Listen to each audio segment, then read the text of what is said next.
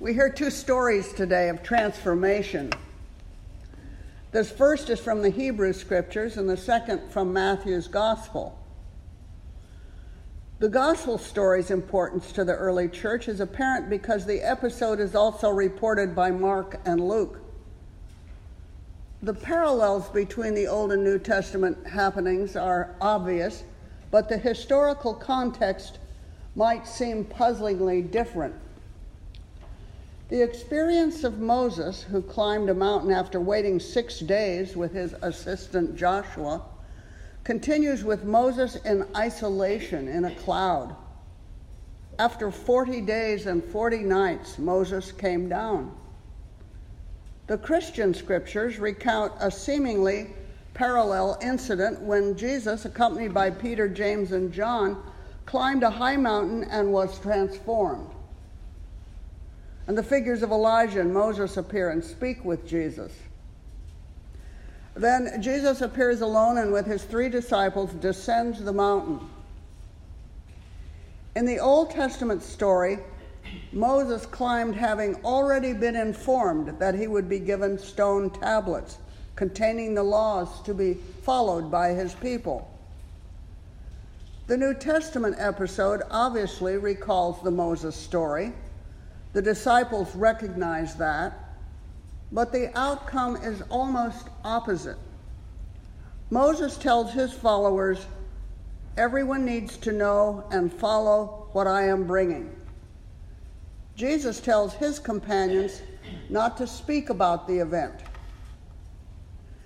The transformation of Moses seems designed just for that transaction. Christians believe Jesus' experience verifies his divinity. The law is the center of what happened to Moses. Jesus is the center of his transforming. And of course, the evolution of the two strains of faith follows exactly those emphases. There is the faith of the book, and there is the faith of the Christ. Jesus told his witnesses that only after his resurrection might they tell of his divinity. And Peter recounts the episode in today's epistle. Then he urges the followers of Jesus to be wary of developing interpretations of events and writings, not to depend on themselves. Instead, he advises that only the voice of the Holy Spirit can be relied on. There are no new tablets. Today we're being instructed to remember that once the people of God were instructed to follow a pattern of behavior dictated in every sense of the word by the Creator. Then, having remembered the old dispensation, we are newly instructed to lay aside the details of Exodus and live by the teachings of the Son of God. These stories have ref- reinforced for me for many years a crucial issue within our theology, and that is what are Christians to believe about the details of the Hebrew Scriptures? They were the Bible of Jesus. They established the binding force of the Jews of history. They are read at almost every service in the Episcopal Church. And yet, Jesus, in his last major teaching before the crucifixion, gives us two directives, which he says incorporate and summarize all the law and the prophets. All the law and the prophets, including, presumably, the words written on Moses' tablets. This divergence has, of course, elicited thousands of words and questions from priests, prophets, and preachers. And the church, capital C, has not clearly established the answer to these questions. But I admit, without any consultation with my ordained colleagues at St. Luke's, that for me, the words of Jesus must take precedence. I believe that the Episcopal Church has tried to put love God, the creator and ruler of the universe, and love other people as much as you love yourself at the heart of our theology. The Hebrew writings offer the binding structures and history of God's people. The Gospels are the basis of our lessons and our preaching on the new dispensation, and the epistles are the strong source of examples of ministry and practical Christian behavior. The details of the Hebrew scripture are no longer the law for most Christians. To cite only a few perhaps obvious rules, we eat shellfish and pork. We can work without heresy any day of the week. We can wear a cotton blouse with a wool skirt.